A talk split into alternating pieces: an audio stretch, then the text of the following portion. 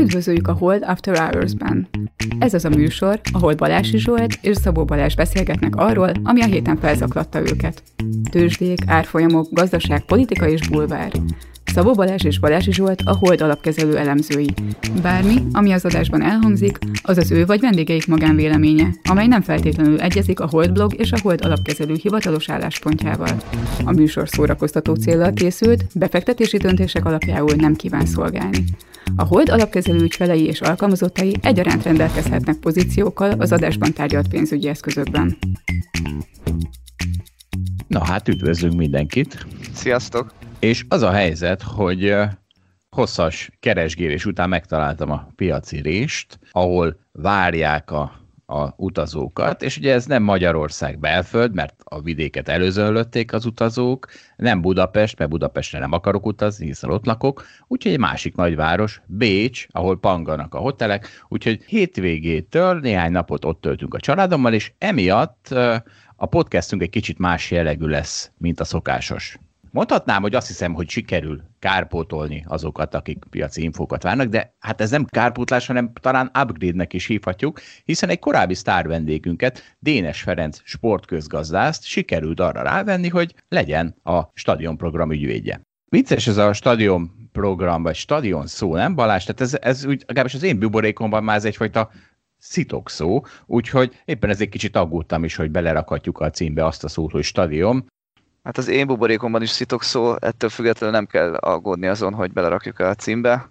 Egyébként általánosságban nem minden országban szitokszó, ez csak akkor, hogyha Magyarországra gondolsz. És az az igazság, hogy én utálok buborékban élni, úgyhogy ezért gondoltam azt, hogy ha valaki, akkor Dénes Ferenc, aki ugye nekem sportmenedzsment szakirányt tartott a közgázon, Balázsnak is előadásokat, és ugye úgyis mi úgy tituláltuk, hogy az ország sportközgazdásza. Szóval ő lesz talán a legalkalmasabb arra, hogy szurkálja ezt a mi buborékunkat, úgyhogy vágjunk is bele, és talán fölvezetném egy hírrel, ami még azért az én buborékomból fog érkezni. Ugye azt olvastam a minap, hogy a kisvárdai sportcsarnok, kézilabda sportcsarnok 4000 férőhelyes lesz, belefér a Kisvárda kétharmada, mindössze 3 milliárd forintért, és ugye ilyenkor mindig csendben verem a fejem a falba, hiszen eszembe jut, hogy a lányom 5 éve jár aládúcolt iskolába, és azért csak 5 éve, mert előtte aládúcolt óvodába járt, úgyhogy ezt csak a buborékom illusztrálásaként akartam elmondani. De akkor most már elég belőlem, hallgassuk meg Dénes Ferencet, akinek kérdéseket fogok föltenni, és aztán Balázsral reagálunk ezekre a válaszokra. Mondjuk úgy, hogy ebben a műsorban viszonylag sokat szídjuk, az én véleménybuborékomban, meg aztán pláne azt, ami így a magyar labdarúgásban jelenleg zajlik, úgyhogy tanárulat felkérném az ördög ügyvédjének, illetve hát lehet, hogy nem is tanárul, nem is így látja, szóval akkor a stadionprogram ügyvédjének. Mi a pozitív narratívája a stadionprogramnak, vagy pontosabban mi indokolja azt, hogy a magyar labdarúgás rendbetétele az a legdrágábbnak tűnő lépéssel kezdődött, amelynek 10 évvel a kezdete után az MLS elnöke most kijelenti, hogy ugyanazok a képzetlen edzők vannak itt, és a bérek egyáltalán nem állnak arányban a teljesítményekkel. Szerintem ez két dolog, és két dologról beszélünk. Az egyik a stadionépítési program, és ennek a stratégiai megvalósítása a labdarúgás fejlesztésében, szerepel a labdarúgás fejlesztésében, illetve a másik rész pedig az, hogy itt is történik a képzés területén, vagy tágabban, ugye, ami valószínűleg a viták tárgyát leginkább képezi az eredmények területén. Én egyértelműen a stadionépítések mellett foglalok állást, és igazából helyesem ezt a kormányzati döntést, amiben egyébként erre a kormányzatra jellemző túlzásai is megjelennek.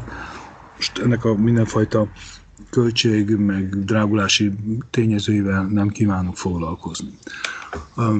Ha belegondolunk abban, hogy amikor az első kőszínházat építették Magyarországon, nem nagyon találunk olyan típusú érveket, amelyek arra vonatkoznának, hogy valami olyan típusú minőségi teljesítménymérés végeredménye lenne az a kívánalom, hogy épüljön kőszínház Magyarországon, és később épüljenek kőszínházak Magyarországon.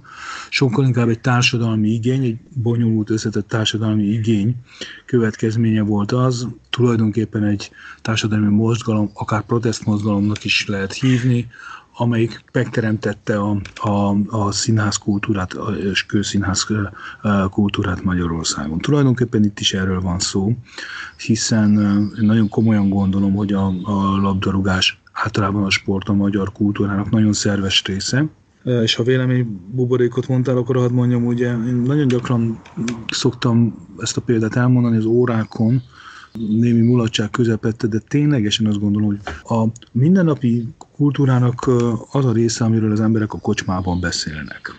És beülsz egy kocsmába, vagy beültök egy kocsmába, és kicsit hallgatóz, hogy miről beszélnek az emberek, sok mindenről szó esik. Hát vannak persze az életnek ilyen standard területei, fiúk, lányok, család, gyerekek, hát Magyarországon persze a politika dögivel, de aztán, hogyha folynak a témák, akkor jönnek a más témák, és ezek közül az egyik legjellegzetesebb a sport. Tehát ezen belül is a labdarúgás. Nagyon minden tiszteletünk a kajakkenusokké, de viszonylag kevésszer hallom Kozák Danuta nevét a kocsmákban, ellentétben mondjuk Dzsudzsák Balázssal. Pozitív, negatív összefüggésben, ez mindegy, ebből a szempontból beszélünk róla. Tehát ebből csak azt a példát akartam elmondani, hogy ez a magyar kultúrának a része. Aki a 2010-es évek előtti ennyire visszagondol és járt mérkőzésen, akár a régi hidegkúti Nándor stadionban, az MTK-ba, vagy a Vasas-Fáy utcai pályán, kettőre szoktam járni annak idején is, azok elképesztő muzeális viszonyokat mutattak. Tulajdonképpen inkább a 20. század elejét, mint a 20. század második felét jelenítették meg. De azt gondolom, hogy ez nem méltó a magyar kultúrához, nem méltó a magyar sporthoz, nem méltó ehhez a társadalomhoz. És egyébként én jól emlékszem azokra a lekicsinlő megjegyzésekre, publikációkra, amelyek azt a magyar labdarúgás gyengeségét, szégyenteljes voltát például a stadionok lerobbant állapotán keresztül is mutatták be. Ez megváltozott, és szerintem ez helyes, hogy megváltozott. Én azt gondolom, hogy vannak olyan stadionok, amelyek képesek akár üzleti alapon működtető, nem megtérüléssé formálni a bevételeket, de legalább a működési költségeket kitermelni, ilyen például a Nagyerdei stadion, ilyenek gondolom például a Groupama Arénát, amelyek, de talán az MTK stadion is képes erre. Szóval ezek pozitív jó példák erre vonatkozóan, és egy sokkal inkább kulturális környezetet jelentenek az adott közösségnek. Ebből a szempontból, hogy megint érdemes is Debrecent megnézni, és ajánlom is mindenkinek, hogy nézze meg érdeklődőn utána. A Debreceni Nagyerdei stadion, annak a nagyon jól végig gondolt megvalósítása például jól példázza azt, hogy hogyan tud egy város kulturális életébe beépülni egy stadion, annak a környezete, hogyan tud együttműködni az egyetemmel, a fiatalok hogyan teszik egyre inkább magukévá, hogyan épül be egy olyan típusú városi környezetbe, amiben egyébként is járnak, hagyományosan járnak a debreceniek, szórakozni, sétálni, szabadidőt eltölteni. Szóval az például egy teli találat ehhez képest. Még egy dolgot hadd mondjak el, elnézést a hosszú monológért, de azt is el kell mondani, hogy a magyar stadionok, és most ebből vegyük ki a Puskás Arénát, egyáltalán nem drágák a nemzetközi összehasonlításhoz képest. Én azt gondolom, hogy megfizethető áron, tehát hogy is mondjam, nem, inkább azt mondom, hogy az európai összehasonlításban inkább az átlag vagy átlag alatti stadionok közé tartoznak, sem mint a luxus kiugró stadion árazások közé. Na hát nagyon érdekes, hogy tanár úr is éppen a színházak és a futball párhuzamba állításával kezdte ügyének védelmét, ugyanis én írtam néhány éve egy cikket, ami pont erről szólt. Ha fociról és színházról gyakorlatilag egy kalap alá kell venni, ugyanis mi a közös bennük? Ahogy tanár úr is mondja, vagyis ahogy tanár úr mondja, bocsánat, most én sem elhatárolódom, ahogy tanár úr mondja, ha elfogadjuk, hogy a színház és a foci a kultúra része, akkor, és azt, hogy a kultúrát államilag támogatni kell, hát akkor nincs mese, akkor ahogy színházakat építünk, úgy stadionokat is építenünk kell. Ez ellen senki nem tiltakozhat, aki szerint a színházakat igenis támogatnia kell az államnak.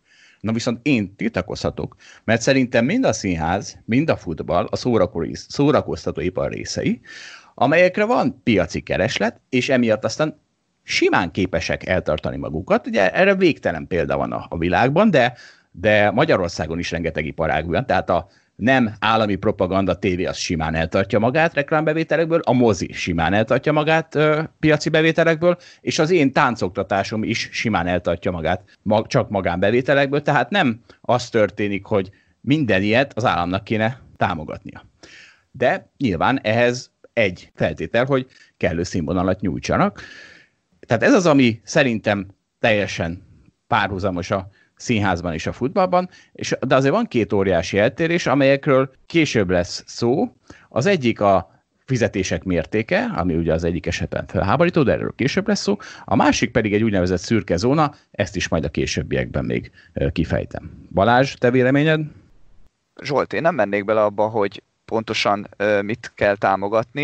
Én azt látom általánosságban, hogy ami a magyar kultúra része, oda sokszor jut támogatás, ilyen a színház, a magyar foci, de egyébként ugye te említetted, hogy táncolsz, amit azt te típusú táncodat lehet, hogy nem támogatja a magyar állam, de mondjuk a magyar néptáncot igen, hogyha ez a magyar kultúra része, és mondom, ahogy Dénes Ferenc is mondta, én elfogadom, hogy a foci is ilyen. Egyébként hoztam egy-két számot ennek kapcsán, hogy lássuk a nagyságrendet. Ugye 350 milliárdot költött körülbelül az elmúlt 10 évben az állam arra, hogy stadionokat építsen. Egyébként ebből 200 milliárd körülbelül a Puskás stadion, tehát hogyha csak ez van túlárazva, ugye Dénes Ferenc azt állította, hogy a többi stadion nem volt túlárazva, sajnos az is elég nagy részét teszi ki az összes stadionnak, tehát az önmagában is problémás, hogyha itt elszálltak a költségek. Másik oldalról ugye azt is kell látni, hogy ez a nagyságrend, ez a 350 milliárd forint a 10 év alatt, ez mondjuk például nem oldaná meg az oktatás vagy az egészségügynek a problémáit, tehát mondjuk 2-3 ezer milliárd forintot, ha költünk egy évben egészségügyre, akkor ha évesítem azt a 350 milliárdot, az legyen mondjuk 35 milliárd, tehát 1-2%-át tennék ki csak az összes egészségügyi kiadásnak az országban. Ezzel persze nem azt mondom, hogy ez a pénz nem fontos, vagy hogy biztosan jó, hogy stadionokra megy. Az én szubjektív értékítéletemben egyébként túl sok pénz megy stadionokra, tehát én inkább amellett vagyok, hogy ez a 1-2%-nak egy részét azt inkább az egészségügyre költeném. Másik oldalról szerintem úgy is meg lehet nézni ezt, hogy ugye a hivatalos adatok szerint, itt hangsúlyozom, hogy hivatalos adatok, az 40 ezer ember látogat el meccsekre egy-két héten belül, ugye az NB1 keretében. Nem tudom pontosan, hogy ez a valós szám, ugye ez mondjuk 0,4% a magyar lakosságnak. Ugye a kérdés az, hogy ez elég sok-e, hiszen hogyha 40 ezer helyett nyilván, ha 200 ember járnak ki, akkor biztosan indokolhatóbb ez a 350 milliárdos költés, de ha ez a 40 ezer valójában csak 20 ezer, akkor azt gondolom, hogy nagyon kevés emberre szánunk nagyon sok pénzt e tekintetben. Jó, hát ezekről szerintem még a továbbiakban beszélgetünk, de akkor most hallgassuk Dénes Ferencet ismét. Eszembe jutott valami, tehát szó van véleménybuborékokról, és lehet, hogy én járok rossz kocsmába, de ott már nem Fradi Újpestről beszélgetünk, hanem Real Madrid Barcelonáról, meg Liverpoolról. És ugyanúgy, ahogy már nem Trapper Farmert holdunk, hanem Levi's Farmert. Ez nem egy teljesen természetes folyamat, hogy egyszer elkezdjük a lehető legjobbat nézni, és akkor igazából a magyar labdarúgásra akkora szükség már nincs is? Nagyon-nagyon jó megfigyelés, csak rossz kocsmában jársz valóban, mert a jó kocsmában a Manchester Unitedról beszélnek, nem pedig a Liverpoolról. De na, igen, ez egy óriási kihívás a magyar sport, általában is a magyar labdarúgás számára. És szokták szívni, hogy a televízió okozta a magyar futball vesztét, hogy ennyire érdektelenek vagyunk a magyar labdarúgás iránt, én ebben nem hiszek. Egyszerűen ezt nem gondolom, hogy a 21. században, de akár már a 20. század végén be lehet tiltani a nemzetközi sportot, a nemzetközi labdarúgás. Olyan globalizált világban élünk egyrészt, másrészt ezek a sportligák rendkívül agresszíven nyomják a versenyt és nyomják a saját termékeiket, amire mi fogékonyak vagyunk. Igen, ez a legnagyobb kihívás. Hát ugye általában a szurkoló, ha nem megy a saját mérkőzésének, nem megy ki a mérkőzésre, akkor televízióban követi, és ebből a szempontból mindegy, hogy a Megyeri útról közvetítenek, vagy pedig Madridból közvetítenek mérkőzést, mert ugyanúgy egy köztes csatornán jut el hozzám az információ. És innentől kezdve már valóban a televíziós műsorok számítanak. Zárójel, ebben például nagyon-nagyon sokat, ebben a versenyben nagyon sokat javult az, hogy hogy a magyar televízió egy felnőtt a feladathoz, és nagyon jó technikával, kiváló riporterekkel, elemzőkkel dolgozik. Most, hogy ez hogy épült ki, ennek mi a forrása, ez egy fontos, de ebből a szempontból részletkérdés, de tudom mondani az összes többi magyar sporttelevíziózást, hogy egy modern sporttelevíziózásnak vagyunk a részesei. Zárójelbe zárva. Ugye a kérdés az az, hogy a televíziózás mellett a helyszíni, tehát az élő eseményeknek a vonzerejét tudjuk-e növelni, és ez az, ami lemaradt Magyarországon. Tehát épülnek a stadionok, mindenki az utánpótlás nevéről beszél, mert megint az a típusú toposz van, hogyha jó az utánpótlás, jó a játékosok, akkor jó lesz a futball is. A helyzet az, hogyha jó az utánpótlás nevelés és jó fiataljaink vannak, azok azonnal eltávoznak külföldre. Ugye most éppen a miniszterelnök úrnak az a nagy vágya és stratégiája, hogy legalább 21 éves korukig, 22 éves korukig meg tudjuk tartani a futballistáinkat, hogy a játékjogaikat sokkal, mármint kvázi késztermékként áruljuk, ne félkésztermékként áruljuk, mint ahogy most csináljuk. De hát ezből visszaköszönnek a magyar ipar és a magyar szolgáltatás, a magyar termelés régi problémái. Újabb zárójel van bezárva. Szóval, hogy maga minőség, mindenki erre szokott hívni, nem jó, és valószínűleg a te baráti köröd is, vagy a te vélemény buborékaidban is az, nem tudnak focizni. Szerintem ennél árnyaltabb a kép, most nem akarok abba a vitában menni, hogy tudnak-e focizni, vagy nem. Viszont egy sportesemény ez nem csak erről szól. Ahogy elmegy moziba, a film egy része ennek a történetnek, az a felépített, hogy is mondjam, esemény jellege van.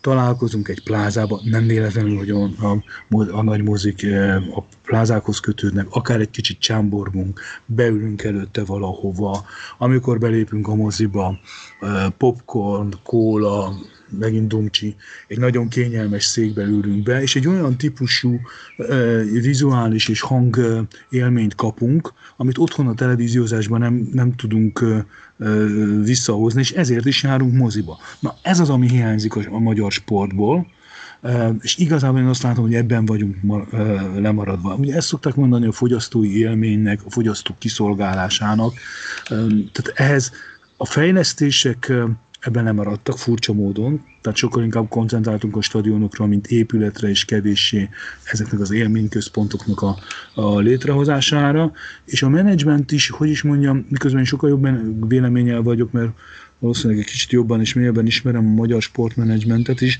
de nem szorult rá, nem kényszerítette rá a verseny, nem volt ilyen típusú kihívás az elmúlt években, amiben, hogy a fogyasztót, tehát a szurkolót, mint fogyasztót ragadja meg, és ezért is van az, hogy neked vagy a barátaidnak nincs meg ez a fogyasztói élmény. A televíziós élmény van, amivel a Real Madriddal versenyzik a Paks.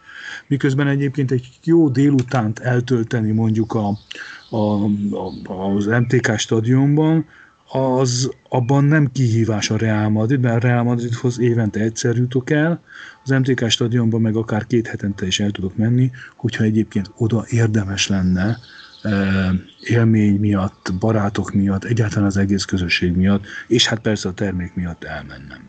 Mert nekem ebből a válaszból az a benyomásom támad, mintha a tanár úr, akit tegyük hozzá, tehát ez kiderül a beszélgetésből, őt is eléggé frusztrálja, hogy a piacnak ilyen csekély szerepe van a magyar futballban. Szóval a tanár úr, mintha próbálna szalmaszálak után kapkodni, hogy itt valamiféle piaci folyamat zajlik. Mintha a magyar foci egészének finanszírozását tekintve nem lenne tök mindegy, hogy azt az évi 1-2 labdarúgót, azt 18 vagy 21 évesen adják el a magyar labdarúgó klubok.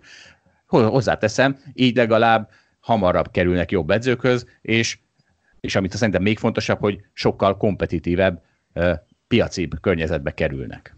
Hát gondolom, hogyha nem 1-2 futballistáról lenne szó, hanem folyamatosan tudnánk kinevelni magas színvonalon futballozó játékosokat, akkor az, hogy mondjam, piaci alapon is értékelhető lenne, tehát magasabb bevételeket érhetnénk el. Gondolom, bár nem vagyok szakértő a témának, hogy horvátoknál ezt valószínűleg jobban csinálják, látva mondjuk a világbajnoki szereplésüket.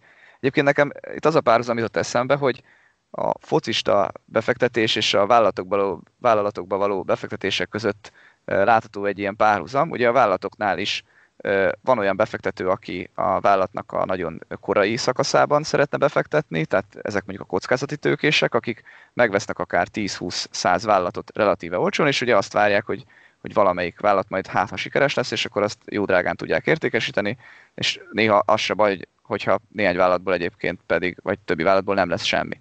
Na most valami hasonló van, azt hallottam, vagy azt olvastam a labdarúgóknak a piacán is, hogy a nagy klubok azok egyre inkább mennek le korban, tehát a Barcelonának is az akadémiai inkább vásárol több 14 éves játékost, és akkor abból tudjuk azt, hogy csak 1-2 fog majd befutni, de azokat 14 éves játékosokat olcsóban tudják megvenni, mint hogyha 19 vagy 21 éves korban vennék meg.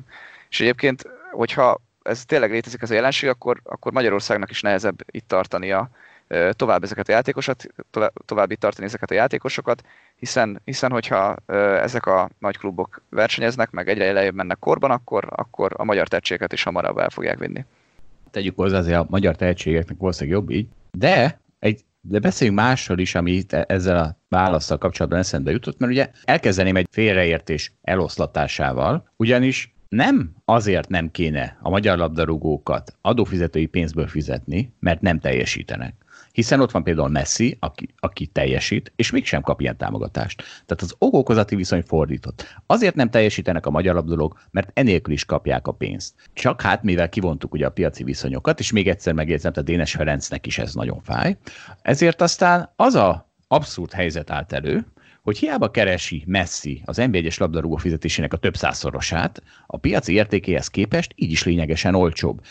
A Real Madrid elnöke, Florentino Perez mondta ezt Zidánról, ugye ez, aki a 2000-es évek elején a legtöbbe kerülő játékos volt, hogy ő volt a legolcsóbb igazolásom. Miért? Mert megtérült piacon ez a befektetés.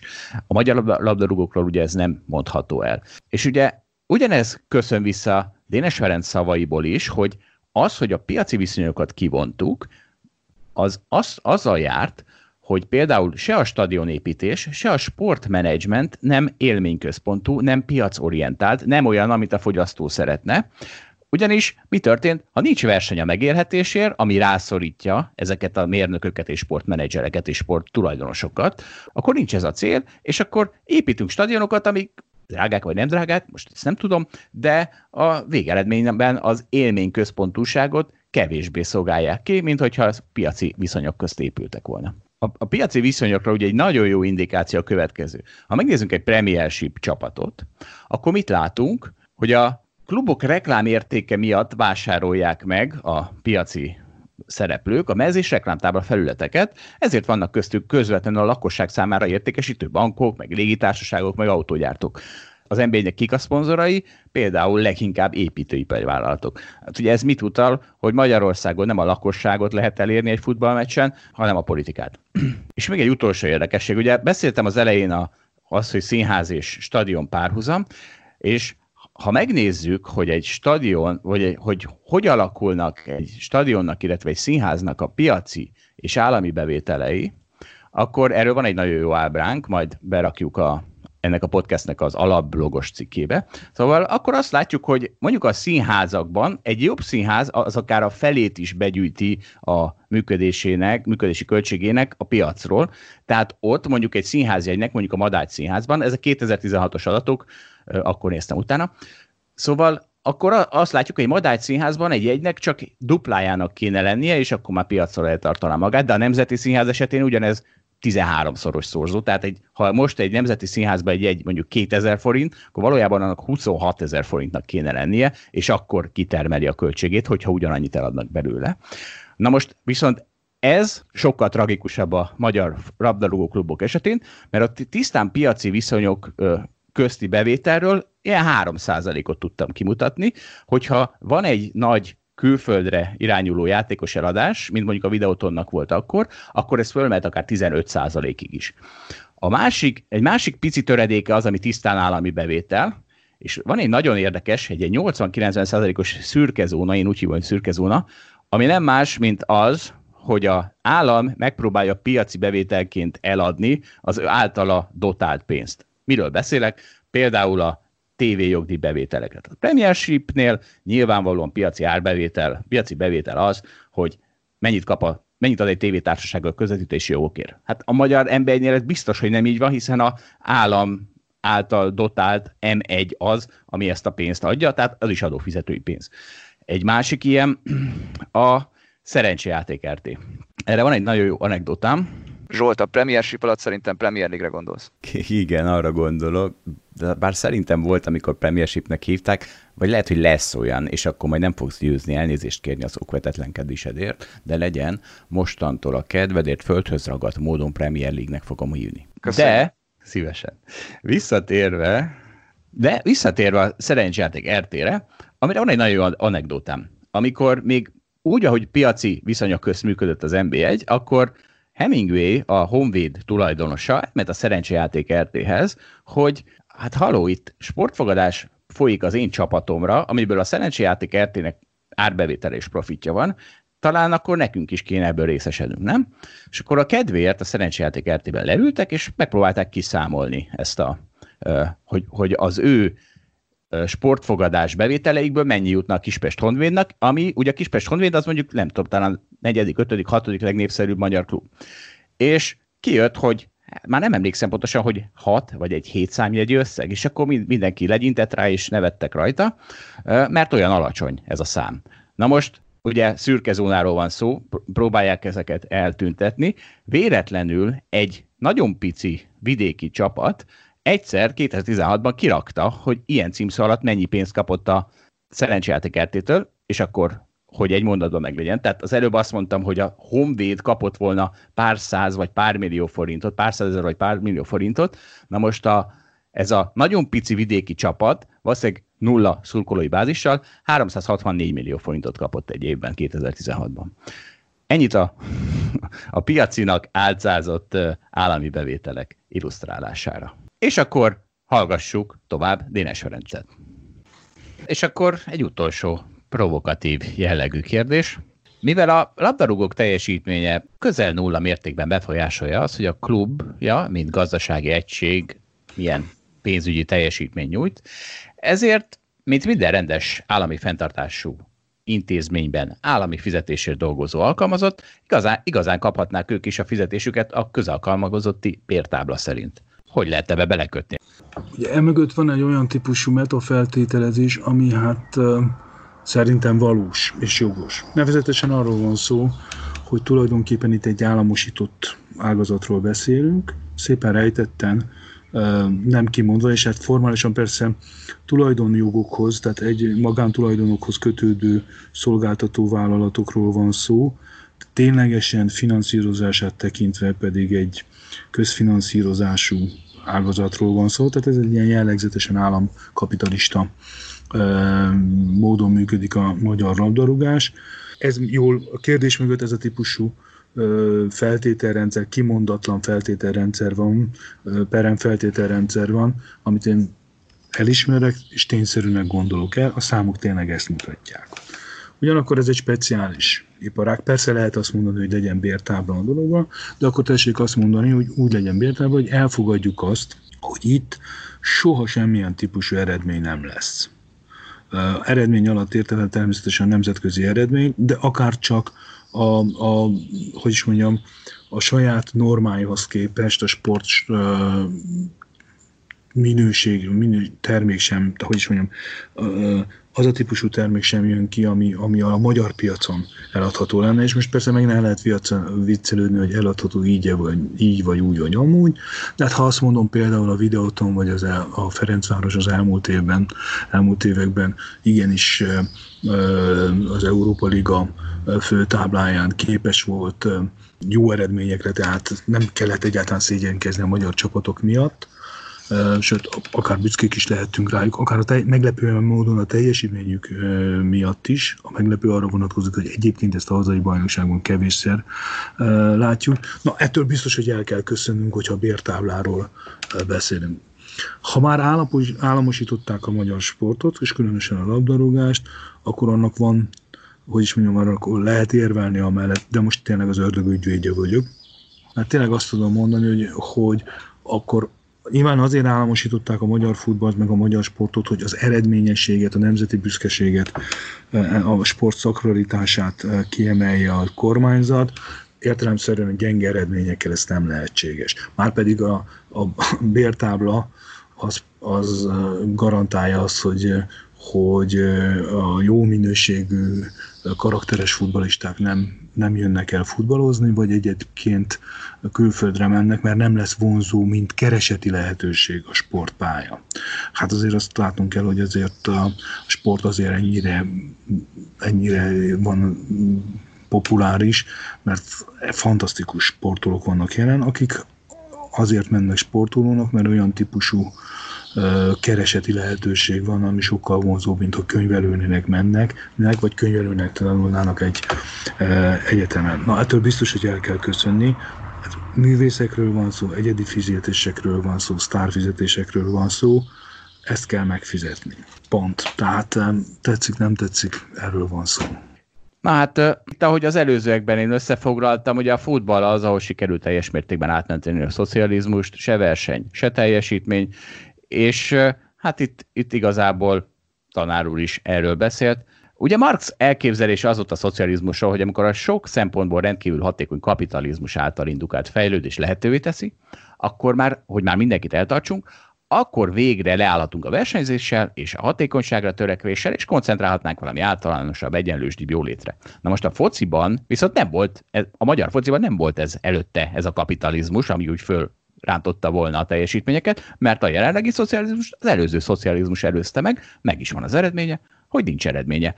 És ennek illusztrálásája ki az, aki azt gondolja, hogy egy külföldi futballista, aki idejön a magyar NB1-be, Balmazújvárosba focizni, az ez azért teszi, mert az a álma, hogy az ellenfeleket ízekre szedve, élete teljesítményét nyújtva, majd ebből a Balmazújvárosból fog elrugaszkodni valamelyik topligába, vagy inkább az lehet a hátsó gondolata, hogy hát számomra itt a legbarátságosabb a fizetés per teljesítménymutató.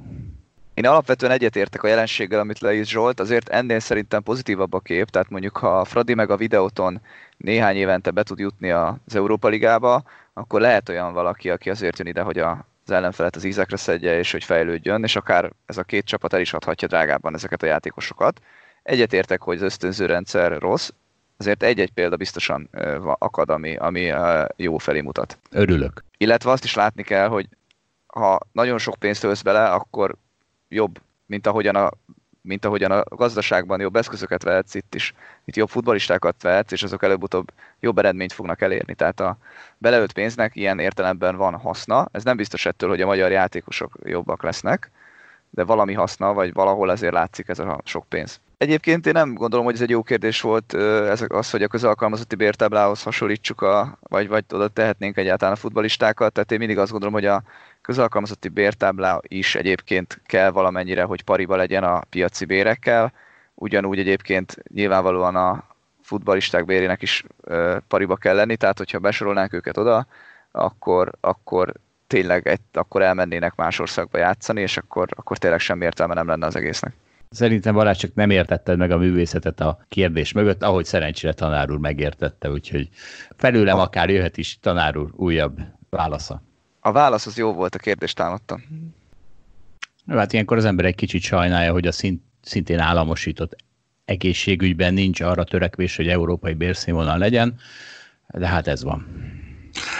Az kicsit jóval többe kerül, egyébként, de ez egy fontos társadalmi párbeszédnek kéne, hogy a része legyen, amiben egyébként nagyon komolyan lehetne érvelni, amellett, hogy az egészségügyben is komoly fizetések legyenek. De szerintem nem, tehát rossz az a megközelítés, és nem fogunk egyről a kettőre jutni, egyébként sem a társadalmi vitákban sem, de a megvalósítás során sem, ha azt kezdjük el osztani, hogy ez egyébként zárt körű, zárt végű állami forrásokat hogyan osszuk széjjel. Szerintem mind a két poszton, vagy mind a két szférában, vagy általában a magyar gazdaságban az lenne a szerintem, és véleményt mondok, bár érvelni komolyan tudok mellette, a kivezető út, vagy az alternatíva, ha sokkal inkább teret engednénk a piaci viszonyoknak. A labdarúgásban is ezt mindig ilyen felemelt ujjal szokták mondani, hogy igen, piaci alapon kellene a labda, igen, igazuk van, de az egészségügyet is. meg az oktatást is, meg az összes olyan típusú nagy társadalmi szférát, ami egyébként most mindegyik túlnyomó többségében állami pénzből él, központi költségvetési forrásokból. Az én meglátásom, az én közgazdasági meggyőződésem arra vonatkozik, hogy sokkal inkább piaci alapon kellene ezeket a területeket is végezni, és akkor sokkal jobbak lennének a bérek is, akár az egészségügyben is, és meggyőződésem, hogy a labdarúgásban is, vagy a sportban is, bár itt sokkal korlátozottabbak a lehetőségeink a méretgazdaságossági problémák miatt. Hát tanár úr, köszönjük szépen, reméljük elég sok véleménybuborékot szurkáltunk, reméljük újra beszélgethetünk majd. Szívesen, bár a labdarúgásról bármikor beszélek, podcastban is, kocsmában is, bárhol, ahol előjön. Furcsa módon az egyetemi órákon is, hiszen végül is mégiscsak ez a foglalkozásom. Viszontlátásra. Na, hát ezt az egészségügy magánosítása frontot, ezt én már nem fogom kinyitni. Lett épp elég ellenségem valószínűleg azzal, hogy a színházakat a futballal egy lapra tettem.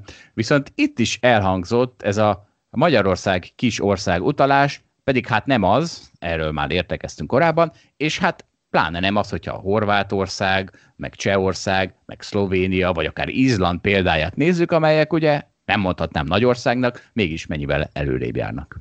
Nekem itt az jutott eszembe egyébként az egész interjú kapcsán, hogy szerintem fontos nem úgy tenni, mint hogyha nem lenne egyébként átváltása között, hogy mire költjük a magyar állam pénzét. Tehát világos, hogy a foci és a kultúra része, meg úgy beszélünk erről, mint hogy valamennyi pénzt mindenképpen kell a futballra szánni, de az, hogy évente, nem tudom, 30 milliárd megy a futballra, vagy 100, vagy 150, vagy még több, az egy értékválasztás kérdése. Nagyon jó. Hát akkor köszönjük szépen neked is, Balázs, még egyszer megköszönjük tanár úrnak is, reméljük hamarosan újra kvázi vitázhatunk vele. Szóval köszönjük szépen a figyelmet, és jövő héten megint a hagyományos piaci gazdasági podcasttel fogunk jelentkezni. Köszönjük, sziasztok!